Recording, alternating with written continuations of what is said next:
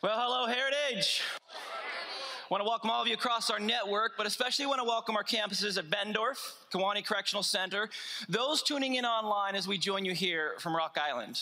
We are one church in multiple locations, and so we're uniquely positioned to help people connect to God, to each other, and to their purpose. And I want to take a moment to celebrate one of the ways that He's doing that recently. You see, every week we light crosses in our worship spaces when we know of somebody who's made a first time decision for Jesus.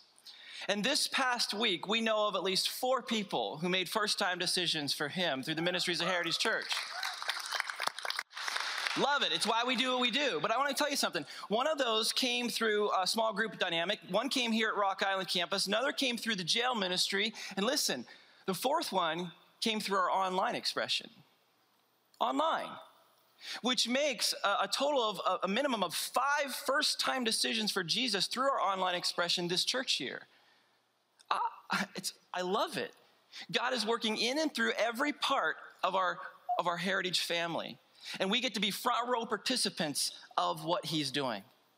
In fact, one of the other things he's doing is he's working in our parables series. We've been having this conversation around the parables of Jesus. And, and those are these simple stories with with deep spiritual truth. And, and those stories, man, they, they challenge the way we think uh, and what we do. Jesus used this method significantly in his teaching. And, and, and the things that Jesus taught kind of always challenge what we think and, and how we act, which is kind of good. It's important because, quite honestly, humans don't always think through what they're doing, do they? I mean, we don't always think through our, our choices and decisions and what the ripple might be because of that. Just recently, I was at the end of a, it was at, after a worship gathering and we were getting ready to wrap up and, and I saw Beth and we had driven two cars to church and, and, and she looked at me and she said, I'm heading out. You good? You got everything? I'm like, yeah, I'm good. Go ahead. And she took off. And about 10 or 15 minutes later, when I walked out to the parking lot to get into my car, guess what I didn't have? I didn't have my keys. I didn't have my wallet. I didn't have anything. It was all in the back seat of the other car. And sometimes we don't think through what we're doing and don't plan ahead enough. But I, I know I'm not the only one who does that. Let me show you some other examples of some people who didn't think through what they were doing. Like the person that installed this ATM. They did not think this through. That poor guy can't even see what he's putting in as a pin. Can't, can't see that at all. Didn't think it through. Here, here's another example of what I'm talking about. There's a security camera positioned right behind a TV monitor. There's no, I can't see anything. When we don't think things through, we can actually complicate life. Here's another example of what I'm talking about. This is not made up, people. That many toilets and urinals that close together doesn't work. When we don't think things through, we complicate life. Can't make that up, man. That, this is like real life stuff. You can't make that stuff up. Let me give you another example. This is a sign that just says no fishing between arrows. Right? Really? Okay, we'll comply with that, but that, you should have thought that sign through a little bit. Okay, one, one more while they get you just thinking a little bit. This is a trampoline located right next to a wrought iron fence with arrows pointed tips as the top. If we don't think things through, we don't plan ahead, we complicate life. And the reality is, you just look at this last picture here, is that we need to think. We need to do it right the first time and, and, and plan ahead. Because we don't plan ahead, we complicate life. And, and, and, quite honestly, the parable we're looking at today has a, a handful of folks who didn't think ahead. They didn't plan ahead far enough. They didn't think through the implications or what they're doing, and it had significant complications. So I'd love for you to grab your Bible if you got it and click or turn to Luke chapter 20, because we're going to get into this right now. Luke chapter 20 is the third book in the New Testament Matthew, Mark, Luke. And we're looking at an interaction that, um, well, it's one big chunk of interaction that centers around a parable. And it's a parable you can find in, in Matthew 21, you can find it in Mark 12, but we're looking at it in Luke 20. And, and this parable is prompted by a question. And it wasn't a friendly question, it was kind of a confrontational question because there were a group of individuals who felt threatened or challenged by what Jesus was doing and how he was teaching and what he was teaching. In fact, it might be helpful to understand where we're picking up this storyline is right after Jesus has entered into Jerusalem. So there's been the, the triumphal entry moment. Uh, he, he's wept over Jerusalem and he's cleared the temple and now he's teaching the people. But a, a group of religious leaders come up to him and they confront him because they want to know know by what authority he's doing these things. And but Jesus knows what's in their heart. So he answers their question with a question. He asks them a question about John the Baptist and and they realize it's a really good question. In fact, they realize if they answer the question honestly, they're going to look like fools. So they decide to lie and feign ignorance. Like, oh, we don't really know. But they did know. They knew, they knew the answer to the question. They knew John the Baptist had declared Jesus to be the Messiah, yet they weren't willing to accept it. So when they say, "Oh, we don't know," then Jesus says, "Well, then if you're you're not going to answer, I'm not going to answer." And then he turns to the people and he tells this parable. It's the parable of the tenants. And it starts in verse 9, and that's where I want to pick this up in Luke chapter 20. So let's track along with me. He said, A man planted a vineyard, rented it to some farmers, and went away for a long time. At harvest time, he sent a servant, which is more like, literally a slave, to the tenants. So they would give some of the fruit. How much fruit? Some, just some, a portion of the fruit, fruit of the vineyard. But the tenants beat him and sent him away empty handed. So listen, you got to understand something here. The, the, this idea of tenant farming was common in Jesus' day. It's even common today. And the way it works, when somebody's tending as a tenant the land, they receive a portion of the crop and fruit, and the owner receives a portion of the crop or fruit. That's how that's how it plays out. It's very common. But in this scenario, these tenants didn't want to share. And not only did they want, didn't want to share the fruit, they didn't want to share due honor. They didn't want to honor the owner or the lease. In fact, this word where they say beat is literally thrash or smite. Flay skin is how severe this is. So this was this was not just a no, go away. This was a significant rejection and rebellion moment.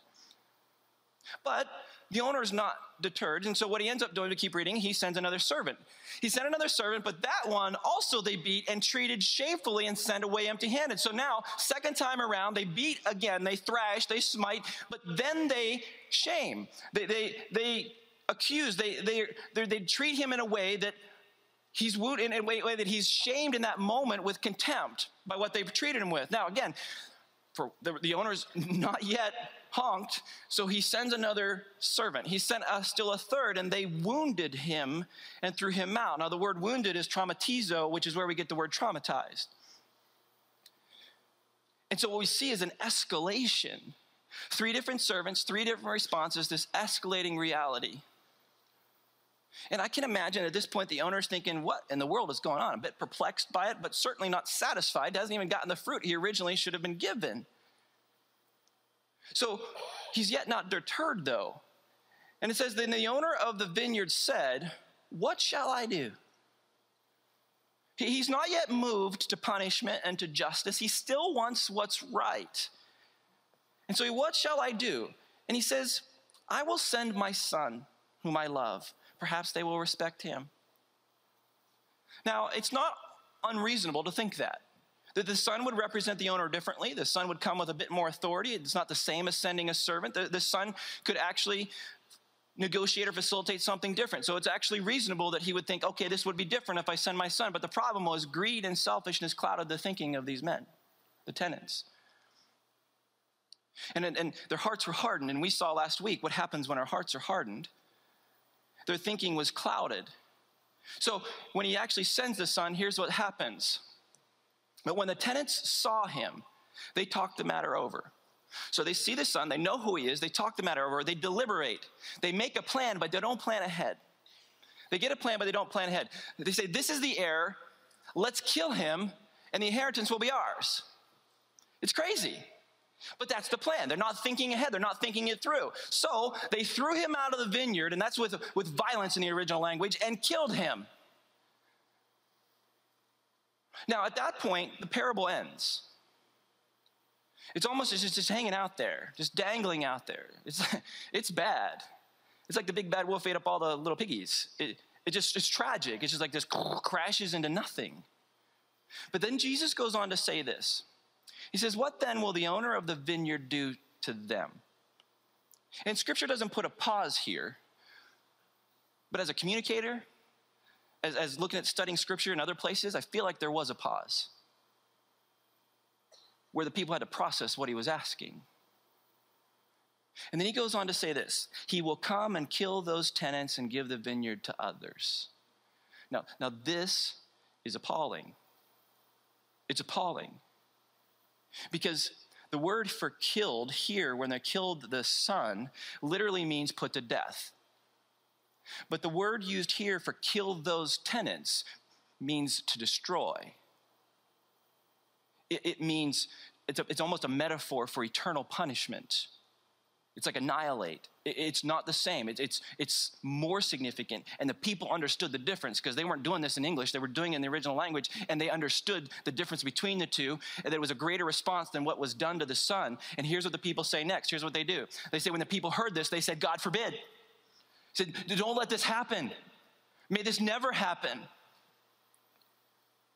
And in this, this moment, there is this churn around the reality of what he's talking about, this, this rough response to this mistreatment. And the people are like, no, no, we don't want that to happen. No, no, no, no. And, and then Jesus turns and he says, look, he looks directly at them and asks, then what is the meaning of that which is written? The stone that the builders rejected has become the cornerstone. See, there's this moment right here at this particular place well, it's more layered than we see on the surface. Because Jesus is actually quoting Psalm 118, which is often called the Hosanna Psalm. And it directly relates back to what just happened prior to this moment. When Jesus entered into Jerusalem, what happened? It was a triumphal entry, right? And it was that whole Hosanna moment. So, what's happening in, in, this moment here, Jesus isn't just quoting a section of scripture randomly or something that connects to the concept. He's connecting back to the answer to the original question to the religious leaders confronted him with. Because in that moment in the triumphal entry, he's declared publicly to be Messiah. And in that moment, he's received, but in this moment, he's being rejected in the confrontation by the religious leaders. It's a very nuanced dynamic. So he goes on to make another statement right after that because he's not done teaching them. And here's what he says, verse 18 Everyone who falls on that stone will be broken to pieces. Anyone on whom it falls will be crushed. Okay, so let's unpack this for a moment. In this parable, the owner, the man, represents God, which then means the son represents who? Come on now, who represents who? Jesus. Represents Jesus. The servants who are sent, all three servants represent the prophets of old, the, the messengers of God, the people God sends into places to represent him. And the tenants, well, it represents the religious leaders that were confronting him, but it also represents, in a way, all of humanity, the rest of humanity.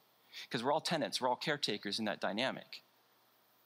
And what ends up happening in this moment is that those tenants in the story, they rebelled and they refused to submit. Fundamentally, they didn't honor the agreement, they didn't honor the lease. There, there was a resistance that incrementally increased, it escalated. Their rebellion got worse, and rebellion always gets worse. Always. In our lives, it always gets worse. When we do something wrong, something we shouldn't do, we are more readily positioned and apt to step into doing something wrong again, to either cover it up or to not get in trouble. That rebellion leads to greater rebellion. That was happening in this particular dynamic. We do one thing wrong, we're more likely to do something worse to cover it up because we don't think it through. We don't plan ahead. And we don't think it through. We make short sighted decisions and then we get ourselves in trouble and we complicate life. It reminds me of the story of the photographer who was working for a national magazine. He was assigned to cover a forest fire. But it was so big and so large, he couldn't get into a good spot to take a picture because of the smoke. So he called his editor and said, Hey, I need a plane. If you get me a plane, I'll get up in the air, I'll get a better shot. So his editor said, I'll get you a plane, I'll have it ready at the local airport. You get there, you get up, you get a good picture. So he got a ride to the airport. As soon as he pulled in, he saw it was a plane warming up on the runway. So he grabbed his gear, ran to the plane, hopped in, and said, Let's go, let's go. And that pilot swung that plane around. They head down the runway. And in a matter of moments, they're up in the air. Once they're in the air, he leaned over to the pilot and said, Hey, what I need you to do is go to the north side of the fire, and I want you to make three or four low level passes along the north side. Pilot looked at him and said, Why? Photographer was a little upset, a little irritated. He said, Because I'm a photographer, I, I take pictures and I need to get to that side to take the right pictures. And after a really long pause, the pilot turned back and said, So does that mean you're not the instructor? When we don't think things through, we make short sighted decisions and then we get ourselves in trouble. and that's exactly what the tenants did in this dynamic. They didn't think it through. They made short sighted decisions based on the immediate things in front of them. Based on what they wanted in the moment, they forfeited what they really wanted now. And that's a great reminder to something we talked about before. We never want to forfeit what we want most for what we want now. Never forfeit what you want most for what you want now. It's never a fair trade. It's always a messed up trade. It never works. And these tenants actually did that. It's, it wasn't a good exchange. They didn't respect the servants, they didn't respect the son, they ultimately disrespect the owner. And that has consequences. Ironically, yet, though, if they had just done what they were supposed to do, if they had just been faithful and served and waited, if they hadn't embraced greed, there would have been greater blessing. It would have come. In obeying and serving and giving and providing what's due and returning to God what's His, there is blessing. But when we start to focus on what we can get rather than what we can give, well, now we start to make those short sighted decisions and we don't think it through. And they didn't. They made decisions based on the immediate, the short term. But if they'd waited, man, they could have had it all. But what I want to do is go back to verse 18 because verse 18 has huge implications. Huge. Jesus says, Everyone who falls on that stone, the stone that was rejected, will be broken to pieces, anyone on whom it falls will be crushed. Now, this, this thing is layered with good stuff. It, there's two different scenarios. One is to fall on, one is to be fell upon.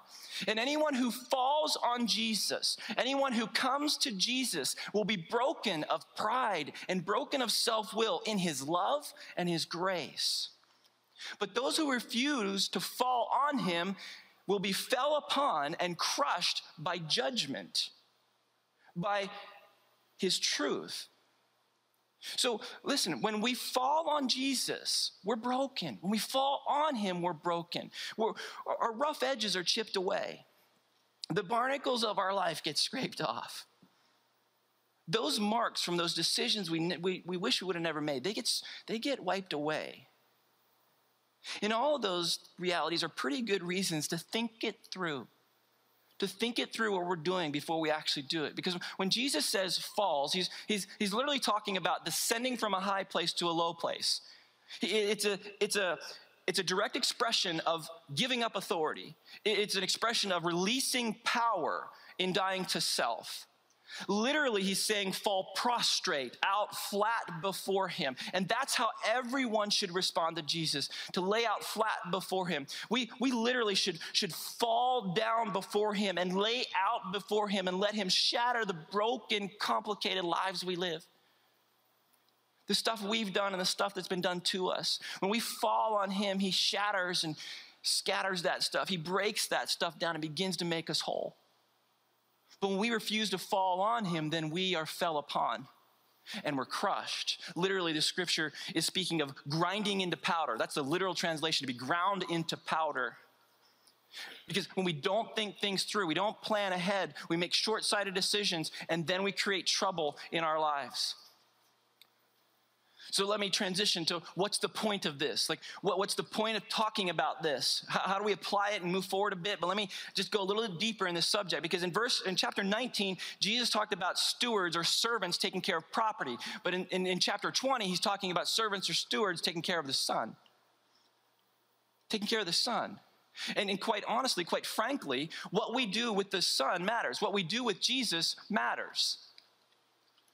What we do with Jesus matters. And I'm not talking about do with as in an activity, as if, as if we're going to go somewhere or alongside, but I'm talking about what we do with his authority what we do with his re- requests, what we do with his presence, what we do with his purpose, his, his portion, what we do with his identity, what we do with his sacrifice, what we do with Jesus matters. What we do with the Son matters.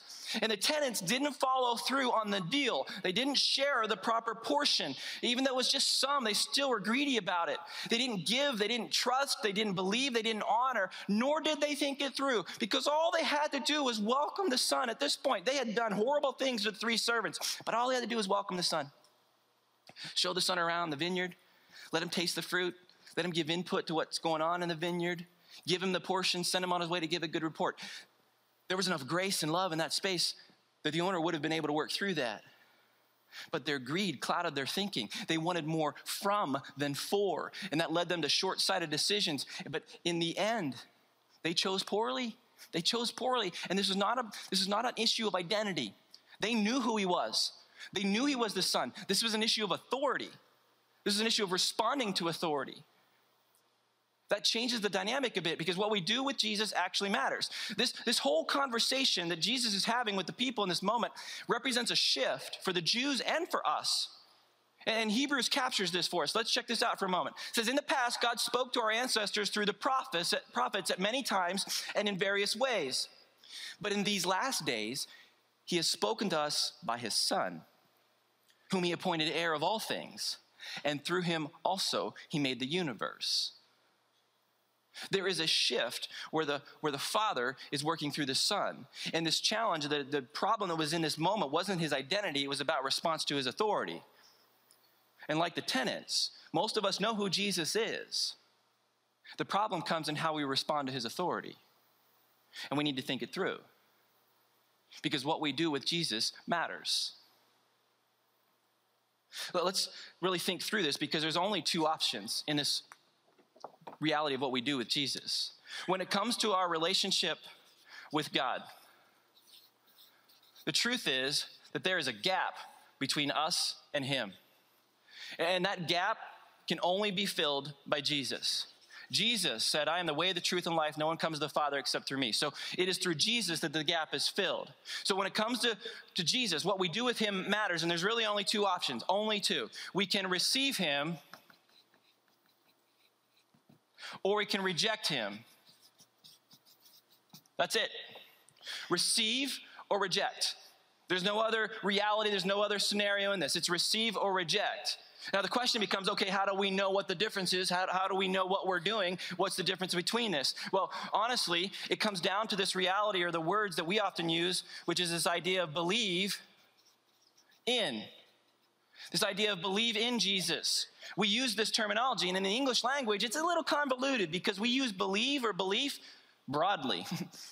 we, we say, I believe in the existence of something, or I believe that's true, or we believe in somebody, and, and it's, it's significant and insignificant, which gets a little more complicated for us in understanding are we rejecting or receiving. But if we believe in, in the sense that we know that they exist, we, we, we know and understand that, that Jesus is the Son of God, but we don't give him authority. Well, now what we're actually doing is we're believing about him.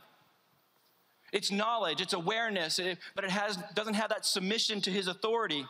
And that puts us in a trajectory of rejection. It puts us in the rejection side of the camp. That's believing in as we believe about, and just know. But when we believe in, in the sense of believing on, that's totally different. This is an expression of trust.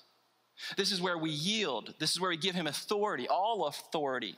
This is, where we, this is what falling on him looks like, is, is what leads us to that receiving reality, receiving him as an honored guest, receiving him as the heir.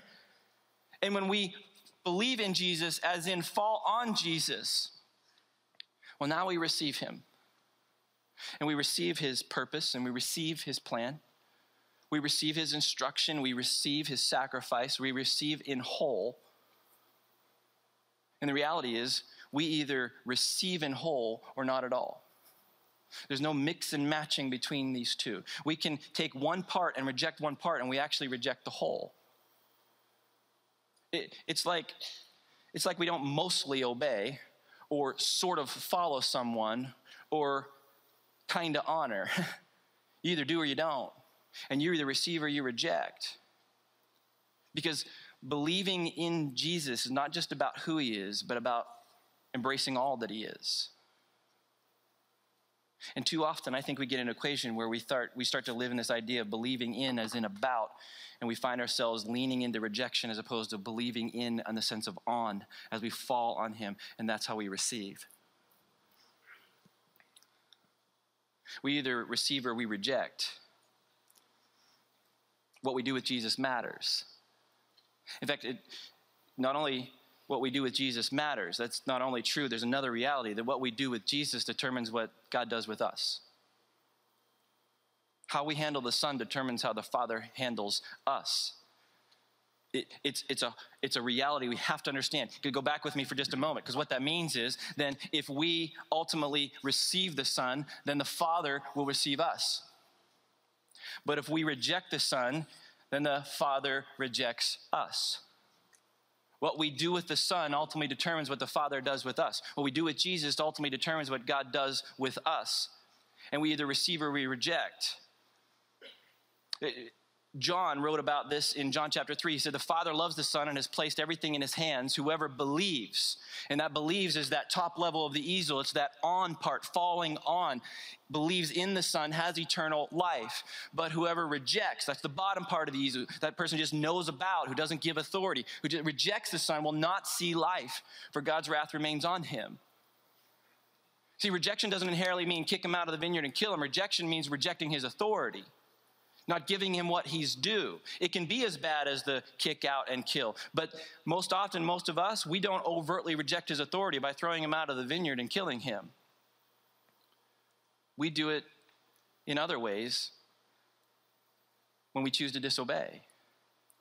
See, this is, again, this is not an issue of identity, this is an issue of authority. And every time we choose to sin, we reject his authority. Whenever we choose disobedience, we reject his authority. Whenever we withhold what is due, we reject his authority. Whenever we take a posture of, of resisting, we reject his authority. Whenever we take a posture of demanding to be convinced or persuaded, we take a posture of rejection. The, the, when we say, hey, God, look, I, I, I, will do that, but show me this first. God, I will obey you, but show me this first. God, I will follow you, but if you just do this first, then I'll, then I'll follow you. Fill in the blank whenever we start to try to mix and match that space of actually embracing all that He is or not, we create a complication in our relationship because believing in who Jesus is, that, that's not receiving Him. Embracing all that He is, that's receiving Him. And we can try to get that hodgepodge where we say, look, God, I, you know, I'm going to let you into the vineyard of my life. I'll let you walk around my life. In fact, I'll give you Sundays and I'm going to give you Christmas and Easter. Mm, good job. I got it. You got, those are yours but I'm going to keep the rest. And I'll ask you when I need stuff, but I'm ultimately not going to give you what you're asking for, not even if it's some fruit. And we do that, we take a posture of rejection. Because believing in Jesus is not simply acknowledging who he is, but it's about embracing all that he is. Let me take this just one step deeper for a moment. If you're still tracking your fill ins, receiving is always believing. Hang with me as I unpack this with you. Receiving is always believing. So receiving always always includes believing, but believing is not always receiving. Believing does not always mean receiving. Uh, uh, hang with me for a moment. I just talked about this. When we receive Him, it inherently includes this belief. So when we receive, we fall on, we give Him authority, we put our trust in Him. Then we, so receiving includes believing. But we can believe and not receive. When we believe in, in the sense of about, I know He's the Son. I know that's what he wants, but I'm not going to give it to him. In that scenario, we're not receiving, therefore we're rejecting. Now, you got to hear me really carefully and closely. We are saved by faith alone, but saving faith is never alone. There is always an expression of that faith. There's always a surrender. There's always a falling on. There's always giving him what is due. And we're not saved by works. We're saved by faith alone. But that saving faith is never alone. And the reality is, in this particular paradigm, if we are receiving, is we, we receive and hold, includes believing, but we can believe in something as in about and end up not falling on, but end up being under. And here we're broken, and here we're crushed. There's a difference, and what we do with Jesus matters, and what we do with Jesus determines what the Father does with us. That's the reality that Jesus is speaking to in this parable. You may, you may want to squirm around on this for a second, but let me tell you, the brother of Jesus laid this out very clearly. Here's what he said in James. He said, We believe that there is one God. You believe there is one God. Good. Even the de- demons believe that and shudder. They believe in as in about. Yeah, he's the son. Yep, got that. But give him no authority. So that belief in and about isn't what isn't the target. what God is asking for us is belief in as we fall on. And falling on is where we're broken. And falling on is where he takes the stuff we've messed up and the stuff that people have done to us and he makes new. And he heals and he restores. And the tenants, man, they believed he was the son. That was the basis of their whole plan. The basis of their whole plan. but they didn't receive. And we need to be careful not to stop short in belief, but to actually move to falling on, to fall on Him by giving Him authority, giving Him the honor He's due, giving Him the fruit, the some fruit that He is due, what, that, he, that is rightfully His. The, the tenants rejected His authority. The religious re- leaders challenged the authority of Jesus. And what, and what we do with Jesus matters. So, what are you doing with him? Are you today more like those questioning his authority, like the religious leaders, like, you know, prove it, show me, why, how come? Are you like those religious leaders saying, yeah, prove it? Or, are you like the people who are just listening, going, oh man, that sounds bad, I hope that doesn't happen. Oh, no, no, no.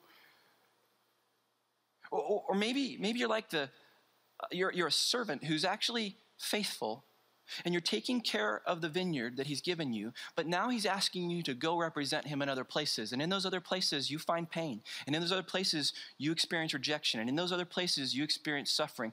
Do not compromise. Do not quit falling on him. He sent you because he trusts you, because you've placed trust in him. How you've handled the Son has allowed the Father to position you to represent him. Don't give up in that. Don't take on that wound and not forgive. Don't, don't, don't fail to release. And don't balk against absorbing the pain that God asks you to absorb on his behalf. See, what we do with Jesus matters. So think ahead, think it through. Let me get really practical with this. Before you click that website link, think it through. Before you tell that lie, think it through. Before you give in to greed, think it through.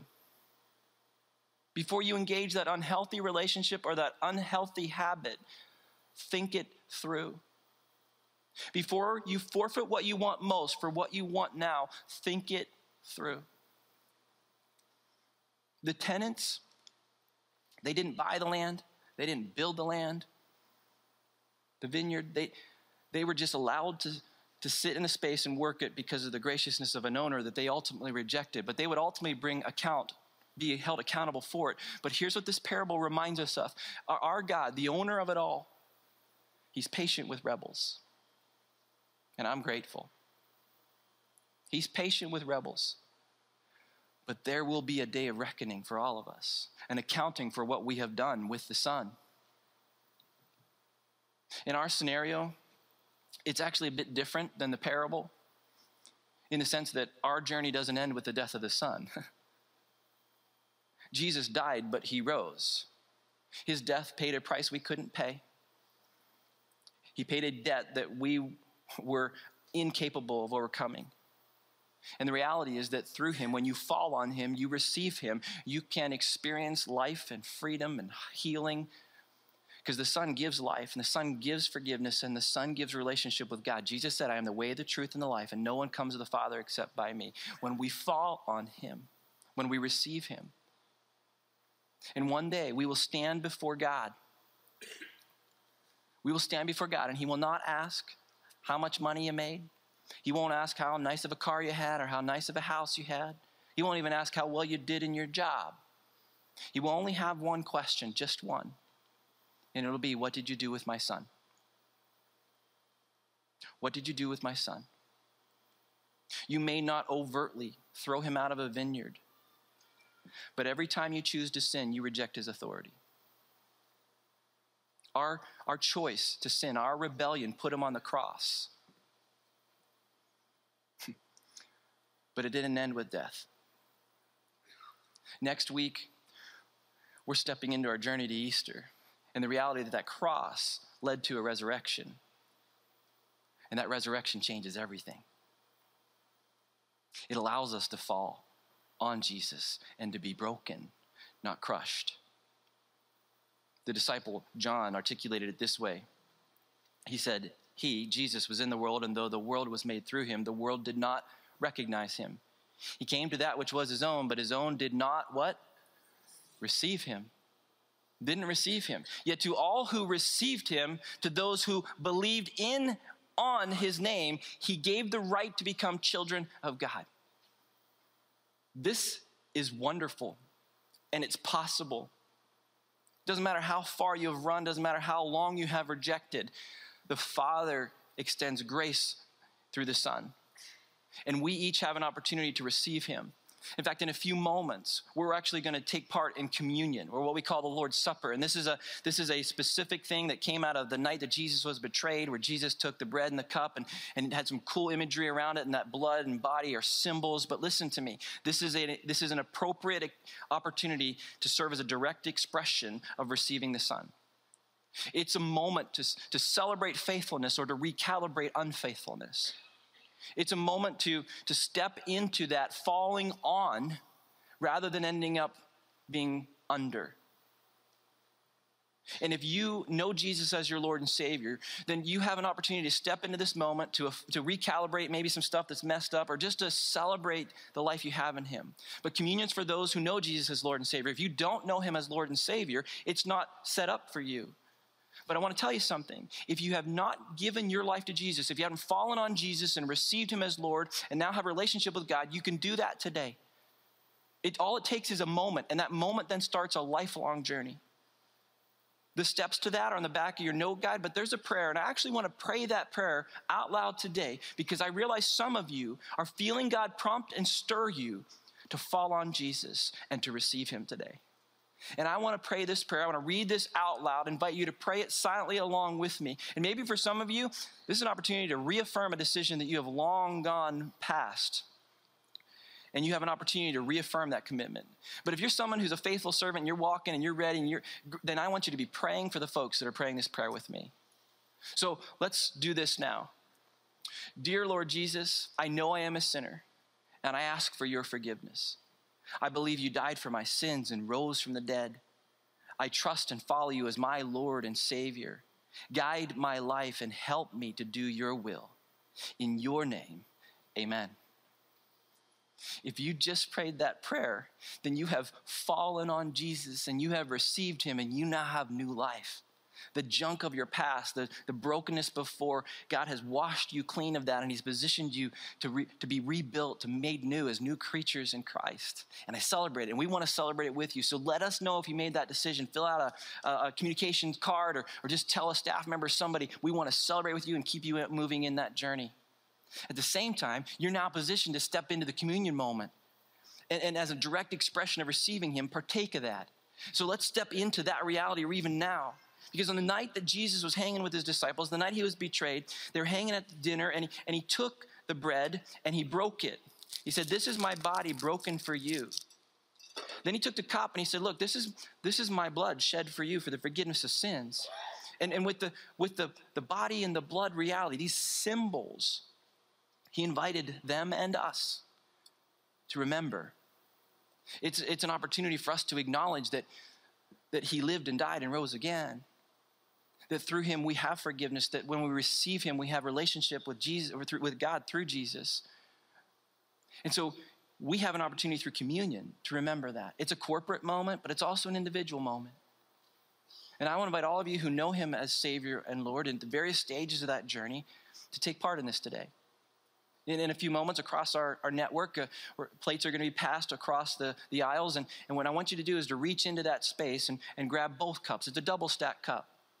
One contains the representation of the blood and the other the broken body. Make sure you get both of those. But then I invite you just to hold those and begin a conversation with God where you're talking to Him about what you've done with the Son, about where you're at in falling on Jesus, maybe even acknowledging that you've been under and you need to and you want to make that right. But whenever you're ready, because we're not going to take these elements together, I want you to take them on your own when you're ready. When you're ready, take take that bread and take that cup and remember what Jesus did. So we're going to take it on your own. Those things are going to be passed. Make sure you get double cups. If you need gluten free, that's in the back at your campus expression. You can go ahead and, and secure that and, and take those elements during this time. But I'm going to take a moment for us to pray. And then as we do, we'll step back into worship. And as the elements are passed, you have opportunity to take those and talk with God. When you're ready, you take those, and then we're going to continue on in worship as we have this moment to reflect on what we're doing with the Son. Would you pray with me? Heavenly Father, Lord, I, I thank you of your, for your faithful pursuit of us. Lord, I thank you that you're not deterred by moments of rebellion. Your love overcomes. And yes, we're accountable for those things, but through Jesus, we can find grace and forgiveness. And I thank you for the Son. I thank you, Father, for creating a pathway to you through him. And I, I pray you would forgive us, Father, where we've just believed in as in about. Forgive us, Father, where we've rejected authority. Forgive us where we've done our own thing. We've gone our own way. We didn't think it through. But Lord, even now, I pray that you would help us to fall on Jesus that we would receive all that He is, not just know about Him, but actually receive all that He is His purpose, His plan, His power, even His sacrifice, maybe even suffering. But Lord, we do that for your glory. We do that for your purpose in our life. So in these moments, as we take the bread and the cup, may you speak. May your broken body and shed blood remind us of the grace and love that we have. And may you be worshiped in this time as we worship in song and in sacrament. I pray this in Jesus' name. Everybody said, Amen.